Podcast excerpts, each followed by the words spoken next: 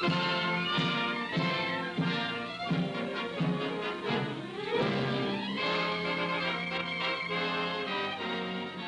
morning. It's Sunday, the 11th day of September 2016. He's been called so many things a spiritual visionary, an eccentric genius, a psychopath, a drug addicted sex maniac, a poet, a playboy, and even a secret agent. He might have been all of these things, or maybe he was none of them. But today I continue the story to the best of my ability of Aleister Crowley on the 105th episode of Sunday Morning Coffee with Jeff.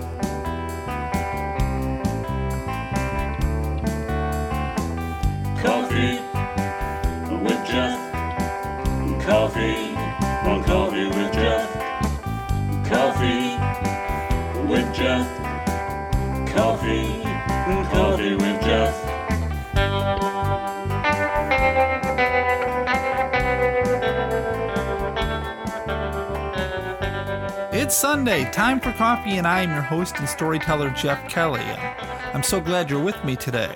Well, congratulations to Regina on Facebook for winning the How Did Jeff Screw Up weekly contest. Apparently, last week I said the show was the 204th episode when, of course, it was only the 104th. Thanks, G, for the correction. I'm really surprised I don't have to be corrected more often. So, the horror of all horrors happened last week. After I published part one of my story on Aleister Crowley, I found out that both Petter and Brecky from the CSICON Network were former initiates of the Ordo Templi Orientis. The OTO, as it's known, is an international fraternal and religious organization founded at the beginning of the 20th century. English author and occultist Aleister Crowley has become the best known member of the order. And to be honest with you, I read that straight from Wikipedia, so Brecky and Petter, don't yell at me if I got that wrong. Anyway, I wish I would have known that before I began writing the story, or maybe after I was done writing the story. But while I'm still working on it, it puts the pressure on, you know. Actually, both Petter and Brecky were very complimentary, other than letting me know that I pronounced a few terms badly, which is something I'm amazed has never happened before, and the fact that I called the Abramelin black magic, which Brecky assures me that it is not. They didn't have much bad to say, so thanks, guys. I told them that Coffee with Jeff has always been meant to be sort of an idiot's guide to sort of thing. And I think they thought I was putting myself down, but I really wasn't. Maybe I should have said a beginner's guide to. You know, it's hard to do a weekly show with all the research and such, and really get too in depth on the subject, or even forming a solid opinion. I mean, a lot of these stories that I do, I'm learning as well as writing, and I have to do it in a short bit of time, so. Brecky pointed out that I seemed to give the impression that something was wrong about Aleister Crowley, but I couldn't put my finger on it, and that's so true. Not just with Aleister Crowley, but with a lot of the stories that I write. I mean, in this case, I've read two books and watched two documentaries and so many web pages about Aleister Crowley, and each one represents the man in, total, in a totally different way. One of my goals with the podcast has always been just to tell a story to the best of my ability without judgment and let the listener make the call if they wish. I mean, I've noticed during my research over the years that by choosing what information and quotes you want to include, you can show a person in any light depending on your personal agenda. I try not to have a personal agenda, although sometimes I fail. I mean, when I do a story that someone claims to have been taken aboard a flying saucer, flown to Saturn to have a party with alien beings, well, it's not hard to make a few judgments. Anyway, enough. Oh, wait, we got some UFO news. Headline on CNET Internet spots UFO and SpaceX explosion footage. Yeah, I suppose we've all seen that footage. Apparently, the SpaceX rocket that blew up on the launch pad the other day, destroying a Facebook satellite, was caused by aliens. It seems that dark objects were seen in the background shortly before the rocket exploded. And no, it couldn't have been birds or maybe even insects that were close to the camera lens. No, it had to be spaceships from another world. Beings who don't want Facebook to be accessible to certain parts of Africa.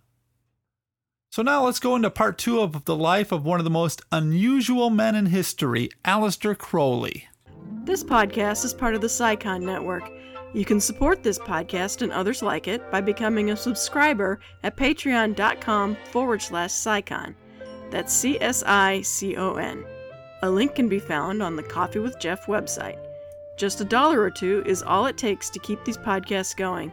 Thank you for your support the book of the law, it just really is ripping up everything. It's ripping up the Bible, it's ripping up the Quran, you know, it, it's uh, ripping up all the holy books and saying we're starting fresh now. This is the word, this is the word of the new eon. We're going to peck out the eyes of Christ on the cross. It's very, very blasphemous. It's all about liberation. It's all about having no restrictions at all. You follow your path, you follow your goal in life, and you do that above all else. The Book of the Law is the Bible of the religion Crowley was endeavouring to found. A book of inspired writings, whereby Crowley portrays himself as a medium for some higher force. Inevitably, with an egomaniac like Crowley, he finds himself cast in the central role. Do what thou wilt shall be the whole of the law. The study of this book is forbidden it is wise to destroy this copy after first reading. Whosoever disregards this does so at his own risk and peril. These are most dire. Those who discuss the contents of this book are to be shunned by all as centers of pestilence. All the questions of the law are to be decided only by appealing to my writings, each for himself. There is no law beyond do what you wilt. Love is the law. Love Under Will, The Orbits of the Princess Ankh-af-na-khonsu. And so begins Aleister Crowley's The Book of the Law, an unusual set of writings that was dictated to Crowley by his own personal holy guardian angel, Aiwass. It describes the beginning of the new eon, proclaiming the arrival of a new stage of spiritual evolution of humanity. Although it would not be published for many years, it would eventually become the central sacred text of Thelema. Do what you wilt is the most famous line, but there are other, stranger passages like Every man and every woman is a star. Every number is infinite. There is no difference. Help me, O warrior lord of Thebes, in my unveiling before the children of heaven. Be thou Hadit, my secret centre, my heart and my tongue. Behold, it is revealed by Aiwass, the minister of Hoor-paar-kraat. The Khabs is in the Khu, not the Khu in the Khabs. Worship then the Khabs, and behold my light shed over you. Let my servants be few and secret, they shall rule the many and the known. There are fools that men adore, both their gods and their men are fools. I will admit that I've read through much of the Book of the Law and I don't understand it. And apparently, since no one is allowed to explain it to me, then I must be a fool because it is written in the book The fool readeth this book of the law and its comments, and he understandeth it not. Samuel Liddell MacGregor Mathers, the British occultist who was one of the founders of the Hermetic Order of the Golden Dawn, was once a friend and a teacher of Aleister Crowley. The two men shared a very similar passion for the occult. In fact, according to Crowley in his memoirs, The Confession of Aleister Crowley, Mathers was in the habit of playing chess against various pagan gods. But the two men seemed to have a falling out, attacking each other in some sort of magical power struggle. Sometime in October of 1902, Crowley went to visit Mathers to collect some items that were in Mathers' possession. When he arrived at Mathers' apartment, Mathers refused to give the items back. This was the start of a battle that would be fought with, well, not fists, but magic. According to Crowley, at one point Mathers used an old woman, a female vampire, to strike the first blow. While Crowley was having tea with this old woman, a strange feeling came over him and, it, and he felt something touch his hand. When he looked up, the old woman had become a beautiful young lady. As Crowley pulled his hand back, she became even more beautiful. She leaned forward and attempted to put her lips on his. Realizing what was going on, he held her off. Then she began to scream obscenities like a banshee. Soon she faded back to her old gray haired self. She left the room cursing. This happened before Alistair and Rose had got married and before his life changed with his experience in Egypt, you know, before he met the god Aiwass. From Egypt, Crowley and his pregnant wife Rose returned to the Boleskine house off the shores of Loch Ness. In July of 1904, she gave birth to a daughter, which Alistair named Nui Ma Hataktor Hekti Sappho Jezebel Lilith Crowley. And yes, I might have got a few of those names wrong. But for a while, the three of them lived a normal family life. To help Rose with her recovery after the pregnancy, he wanted to write something she could understand, for in his opinion, his own writings and poetry were too advanced for her. So he wrote Snowdrops from a Curate's Garden.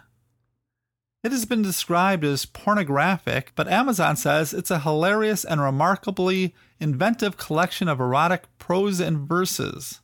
Crowley, for a time, acted like a typical aristocratic father, going hunting and fishing, and spending time around the house writing poetry. It appeared for a while that Alistair had taken on the role of the proud father, but that only lasted until the spring of 1905, when, perhaps out of boredom, he decided to make his most ambitious climb yet. Crowley decided to lead an expedition to climb the world's most treacherous mountain, Kangchenjunga in the Himalayas, the world's third highest mountain. It was such a dangerous climb that his good friend and climbing buddy, Oscar Eckenstein, declined the invitation to go, saying in part it was due to the fact that Crowley would be leading the expedition. What happened on the climb would haunt Crowley for the rest of his life. Usually, a climb such as this would take months, if not years, to plan, but Crowley only took about a month before he set out on his adventure. Alistair, with four others, plus six personal servants, three Kashmiri guides, and 79 porters, for a total of 94 people, set off to become the first people to attempt this climb. Just what happened on this climb varies depending on whose version of the story you read. But quickly, tensions between Crowley and the other four men began to develop and soon turned into a power struggle. At one point, Crowley would leave the group and go ahead, sending messages back to the others telling them, telling them that it was safe to follow. Eventually, they all got back together, but the arguing continued, and the porters started deserting the expedition. One of them slipped and fell to his death. Near the end, a few of the men wanted to leave Crowley and began to descend at night. Alistair warned them that if they left, they would most likely die so later, when he heard their screams, he refused to leave the tent to go out and help.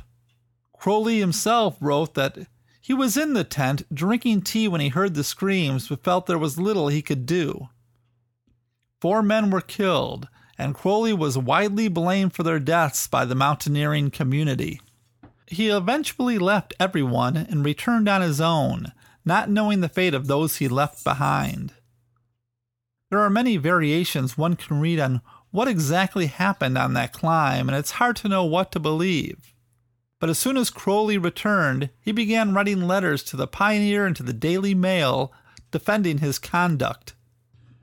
It was around his 30th birthday when he traveled to Calcutta to meet his wife and daughter. Before they arrived, however, Crowley was walking at night when he feared he was being followed, so he ducked into a dark alley when three men in white robes surrounded him. Crowley thought he saw a knife and he pulled out his gun and fired. He said he saw one man fall. Some versions of this story say one man was killed, others say two. Now, the gunshot would have attracted attention, and being that Crowley was a white man in Calcutta, he would have most certainly faced murder charges. But, and again, this story is according to Crowley, he used his magical ability of invisibility to escape. When Rose showed up later, he told her, You've arrived just in time to see me hanged.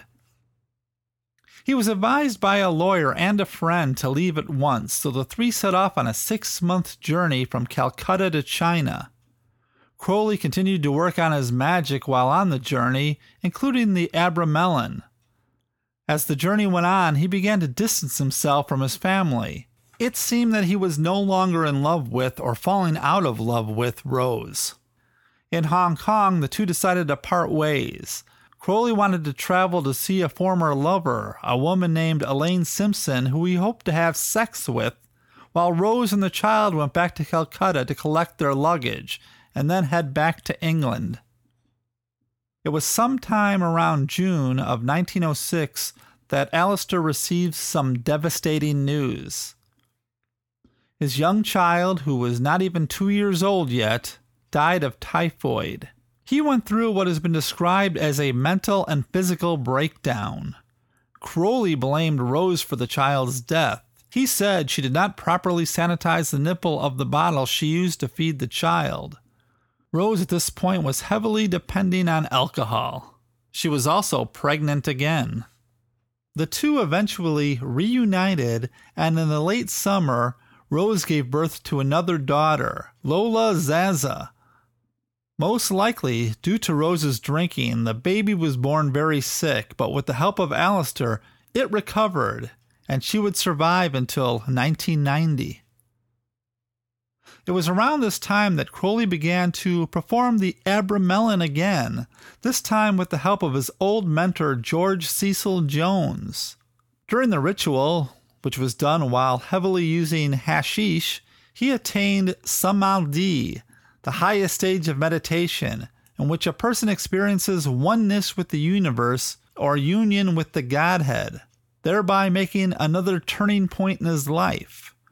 In 1909, he wrote an essay, The Psychology of Hashish, in which he championed the drug as an aid to mysticism. Crowley, along with George, would form the Argenteum Astrum, or AA, an occult order to act as a successor to the Hermetic Order of the Golden Dawn. Between the years of 1907 and 1909, Crowley wrote a series of works of inspiration that, with the Book of the Law, would collectively be known as the Holy Books of Thelema. Thelema is sometimes mistaken for a new religion, but I will get into that more in part 3. Crowley had become increasingly frustrated with Rose's alcoholism he discovered that during a six month absence, she had ordered over 150 bottles of whiskey. And depending on whose version of the story you listen to, he either divorced her or she divorced him. The divorce, it is said, was because of his adultery, and Rose claimed his physical abuse towards her. It was at this point that Alistair was beginning to have financial problems.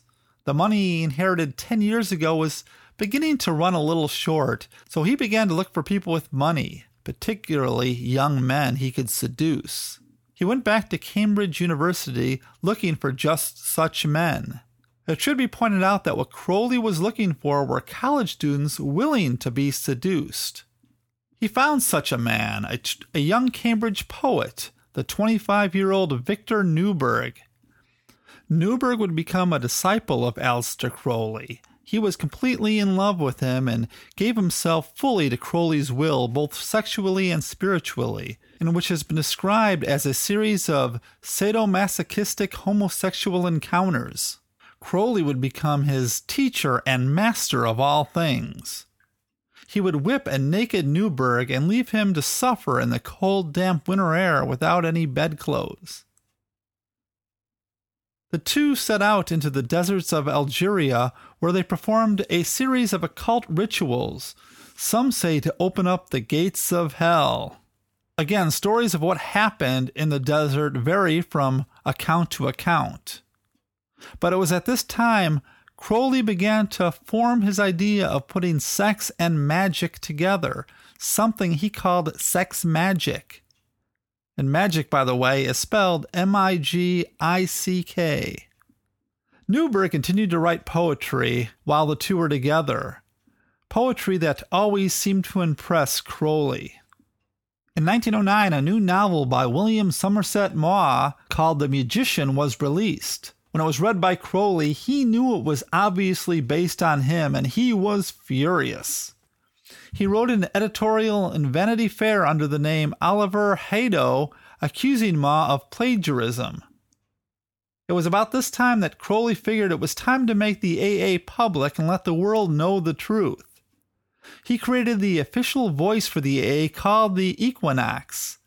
It began in the summer of 1909, and it was to be published in hard case twice a year, in March and September. The Equinox mainly featured articles about occultism and magic, while several issues also contained poetry, fiction, plays, artwork, and biographies. In addition, it featured papers from the magical Sibyllists of the AA, which were taken from works of the Golden Dawn. Crowley's old friend and now enemy, Samuel Mathers, was quite upset when he learned of this and quickly began a lawsuit to prevent further publications. Not only did Crowley win the case, but it also provided him and the Equinox much publicity. When Frank Harris, a London newspaper editor and owner of Vanity Fair magazine, wrote a piece for the Equinox called The Magic Glasses and also reviewed Equinox positively in his magazine, one of his competitors, Horatio Bottomley, editor of the journal John Bull, began to have Crowley investigated. Bottomley ran a series of attacks on Crowley. In an open letter published in John Bull, he congratulated him on his winning the battle against Samuel Mathers, but also mentioned that it was fine advertising for the Equinox.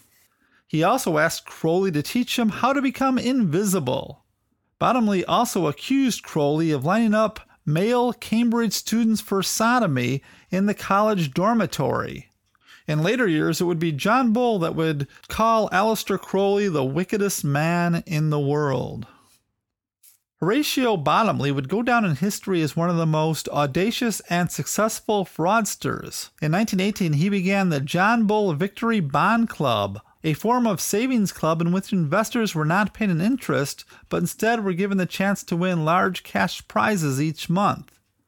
In 1921, he was charged with fraudulently siphoning off funds from the Bond Club into his own bank account.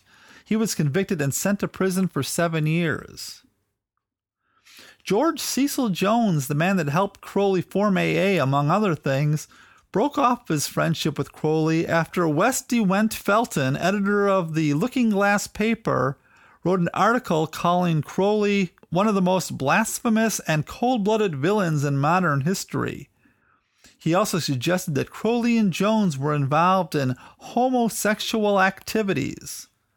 While Crowley did not mind this, this was too much for Jones. So not only did he break off his friendship with Crowley, but he unsuccessfully sued for libel. After his time with Crowley, Victor Neuburg served in the British Army. In 1920, he published a collection of ballads and other verse under the name Lillygay. From 1933 onwards, Neuburg edited a section of the Poets' Corner in a British newspaper. Here, he encouraged new talents by awarding weekly prizes. One prize went to a then unknown Dylan Thomas. Neuburg was married, then divorced, but had a son. He died from tuberculosis on May 20th, 1940. Dylan Thomas, on hearing about Neuburg's death, said, Vicky encouraged me as no one else had done. He possessed many kinds of genius. Not the least was his genius for drawing to himself, by his wisdom, graveness, great humor, and innocence, a feeling of trust and love that won't ever be forgotten. As for Crowley's first wife, Rose Edith Kelly, the two remained friends even after the divorce, and she continued to live at the Boleskine house. Her alcoholism worsened, however, and as a result, Crowley had committed her to an asylum in September of 1911 for alcohol dementia. She died in 1932. this particular ritual was extremely dangerous. There was, make no mistake, they were opening the gates of hell. The, the opening lines are Zazaz, Zazaz, Na Satana Zazaz. And these words are literally to open the gates of hell. He knew, and this sounds a weird thing to say, he knew that magic works. We don't believe in it nowadays, but in point of fact, all that you're really doing is trying to persuade forces that do exist outside this world to come into this world. And to do so, you have to serve as that passage yourself to a large extent. And that's the reason the magician gets inside a circle and stays inside the circle. Now, Crowley liked playing with fire. He drew the circle around Neuburg, and he himself was outside the circle. Well, magicians don't do that. It, it really is dangerous. You know, people can go mad. Um, they, they suddenly hear voices inside their heads that they can't get rid of. Now, um, Crowley, fortunately, was such a bastard that he, he was more or less immune. Has anybody got a match? Thanks. Now I can light an old gold and listen to the sad sack. So, you know, now I've talked well over a half hour, probably closer to 40 minutes on the life of Aleister Crowley. And I've, you know, only scratched the surface of the story that's there. I skipped over a ton of little details. His his working with his magic and his writings and his poetry and his philosophies and his his teachings and all that stuff. I mean, that's not what the idea of this episode was is about. It's more about the man Aleister Crowley and the his life. And maybe I shouldn't separate the two, but time's a factor, and I had to pick one area to focus on. I mean, I could have talked probably for hours about his relationship with Rose, or hours about the Book of the Law, or any number of his writings, or or his relationship with Victor Neuburg. That that's that's an amazing topic right there. I mean, I could have probably filled a whole six months worth of Coffee with Jeff episodes just taking every little part of Aleister Crowley's life and talking about it. And that that's true about a lot of people that I talk about in Coffee with Jeff. And I've avoided pretty much what can be termed as his philosophy that's sort of in a weird way turned into a religion now, I think, called Thelema, which I, I, I know very little about. And I think it would take a lot of work and understanding for me to even begin to discuss it. I mean, I'm not in the position to discuss what it's all about. Um, if you want to hear a little bit more about Thelema and the teachings of Aleister Crowley and a bit of Buddhism, can I suggest listening to Nothing Important Happened Today, episode 20? That's with Petter and Brecky, who are both followers, was or is, I'm not sure, of, of Aleister Crowley. And can I suggest uh, you listen to Nothing Important Happened Today, episode 20, which is uh, Life is Suffering, Suffering Under Will by Brecky and Petter. Um, as I discussed at the beginning, they they know a lot more about uh, about Aleister Crowley, especially his teachings and his his writings and all that kind of thing that I'm totally ignorant about, and I probably will remain ignorant about because that's not something I'm really interested in. Um, and I want to apologize to both Petter and Brecky. I, I try to listen to everything on the CSICON network, and I did miss this episode. I don't remember listening to it and I listened to it today, and it was a very good episode. And uh, yeah, if it's it's if you would like to know a little bit more about what the whole, for lack of a better term, religious aspect to Aleister Crowley was, that that might be a good start. And if you have any questions about that type of thing, you'd be much better off to send your questions to those two rather than me. Well, I think I've rambled on enough, and uh, I think it's time for the ending credits. This show and all the other shows on CSICON are brought to you by listeners, well, like you, or at least all that support the show at our Patreon page. For those of you who are not supporting the show, you probably should feel a little guilty, right? No, whatever, I'm just joking. But if you wanted to help out, seriously, you could go over to our Patreon page and make a small monthly contribution. Anything from a dime to a dollar will help.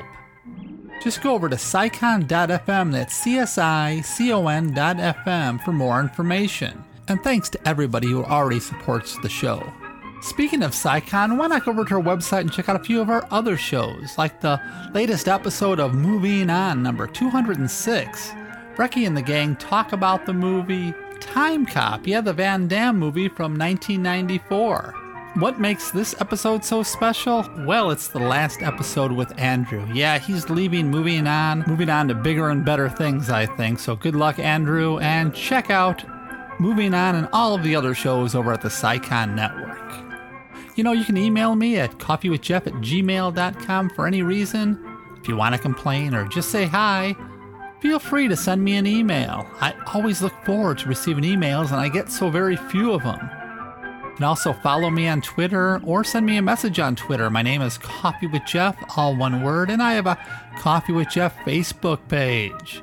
Story ideas are always welcome. If you want to support the show but you don't have the dollars to do so, then just go over to iTunes and leave me a review. Those reviews really help. And remember, links to all the sources I used to write today's story can be found at CSICON's Coffee with Jeff page.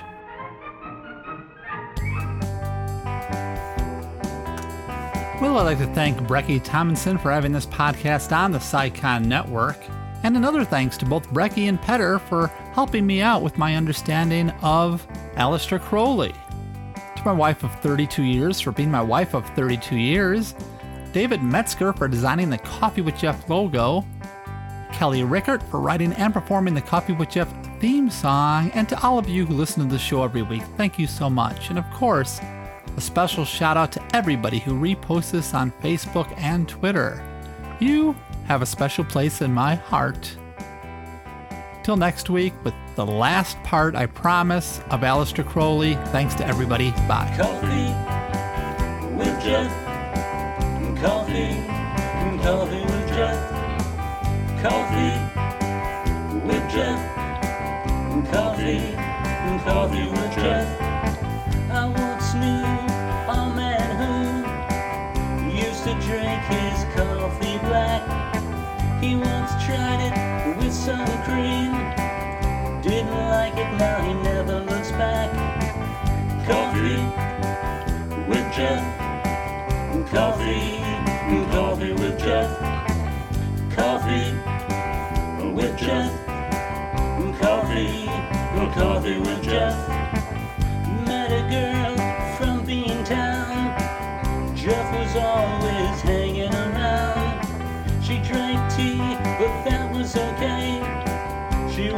Dawn of Jeff's new day.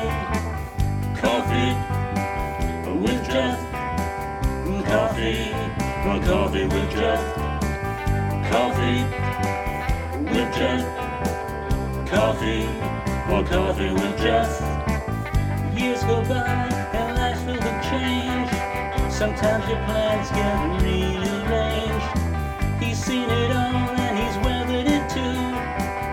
Jeff wants to have some coffee with you. Coffee with Jeff. Coffee, coffee with Jeff. Coffee with Jeff. Coffee